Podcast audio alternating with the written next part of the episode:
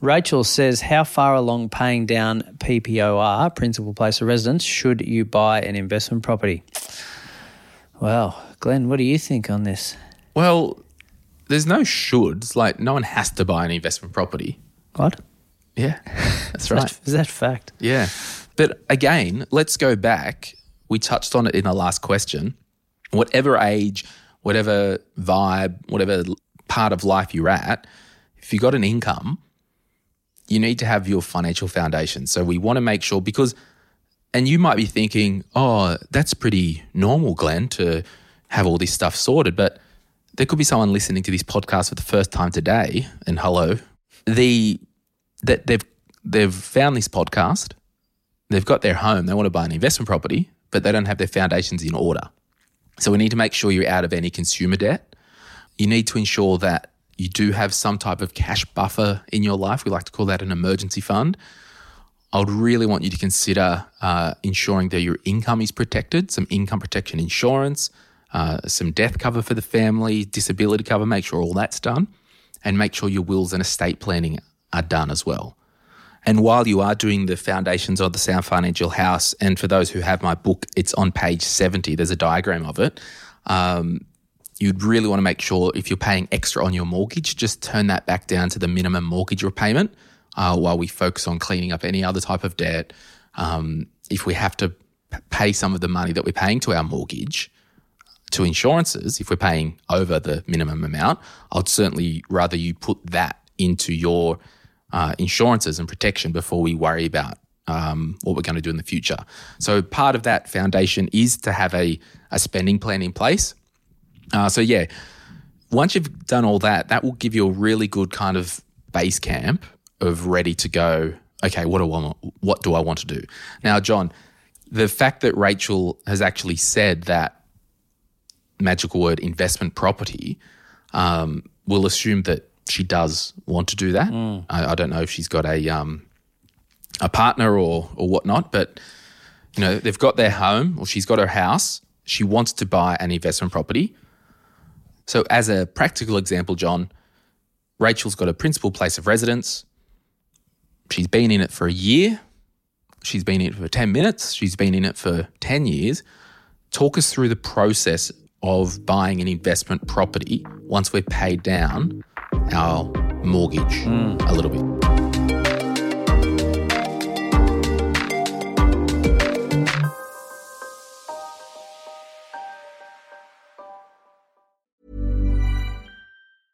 Ryan Reynolds here from Mint Mobile. With the price of just about everything going up during inflation, we thought we'd bring our prices down. So to help us, we brought in a reverse auctioneer, which is apparently a thing. Mint Mobile unlimited premium wireless. Ready to get 30, 30, bit to get 30, bit to get 20, 20, 20, bit to get 20, 20, bit to get 15, 15, 15, 15 just 15 bucks a month. So, Give it a try at mintmobile.com slash switch. $45 upfront for three months plus taxes and fees. Promo rate for new customers for limited time. Unlimited more than 40 gigabytes per month. Slows. Full terms at mintmobile.com.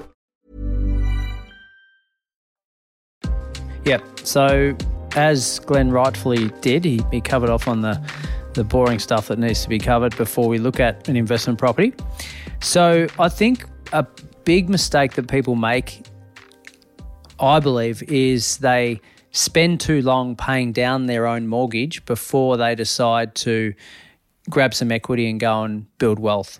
Right? Um, I, I see it day in day out where people come to me and say, "Oh, we've been thinking about buying a property for ten years, but we've just been focusing on paying it down, and that was our number one goal." Um, which is okay, but just understand that we can potentially do it sooner. So, Rachel, for you, I would look at your loan to value ratio. And first thing is get a valuation. So get a bank valuation or a few to see what your property is actually worth and then work out what your debt is and understand that it should be at 70%, uh, meaning you can borrow back up to 80%. Because I don't think you want to go into lender's mortgage insurance territory just to buy an investment property um, using the equity from your own. Okay, lots going on there. How does somebody go about getting their home valued? Are we calling the real estate agent? Are we calling Yeah. So valuation.com.au forward slash what up, Dale? So we we can get a real estate agent, but that's going to be a sales appraisal, not accurate to be used by the bank. So we go straight to a mortgage broker or a, a lender and say, look, value my property, won't cost you anything. This is what it comes back in at. Great, let's go and get two others, or get your mortgage broker to get two others. So you've got a cross section of valuations from a number of different people or companies. Um, so then yeah, then you need to work out your loan to value ratio and you need to look at your servicing. So your income um, against that, can I take that equity out and can I borrow more money to go and buy an investment property? So, first step valuation, second step, have I got equity? Third step, have I uh, can I lend extra money to go and buy something?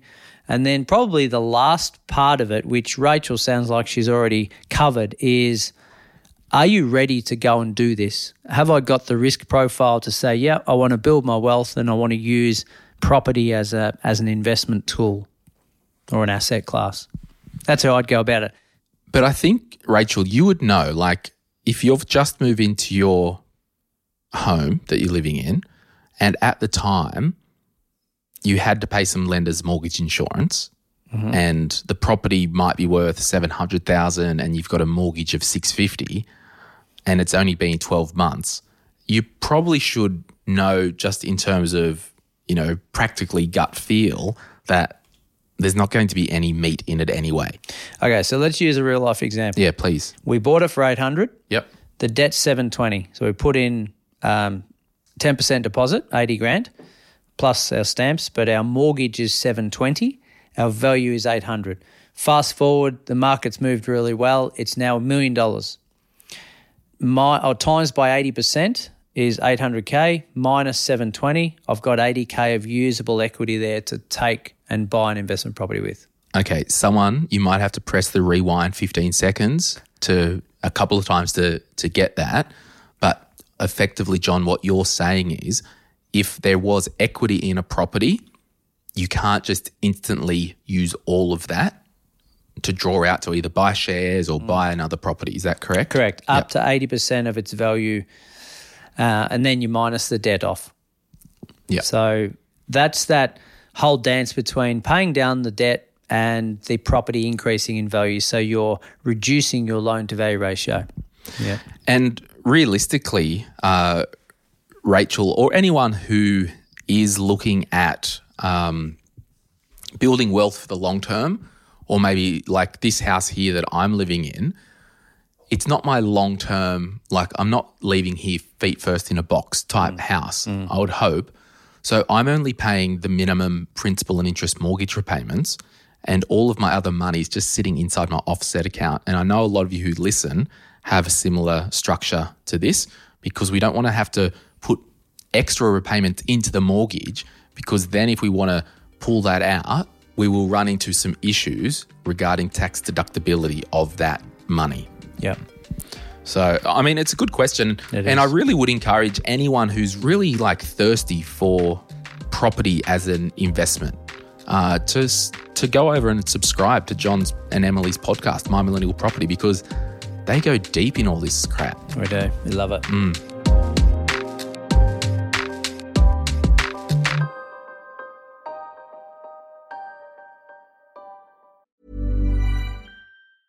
Mom deserves the best, and there's no better place to shop for Mother's Day than Whole Foods Market. They're your destination for unbeatable savings, from premium gifts to show-stopping flowers and irresistible desserts. Start by saving 33% with Prime on all body care and candles. Then get a 15-stem bunch of tulips for just $9.99 each with Prime. Round out Mom's menu with festive rosé, irresistible berry chantilly cake, and more special treats. Come celebrate Mother's Day at Whole Foods Market.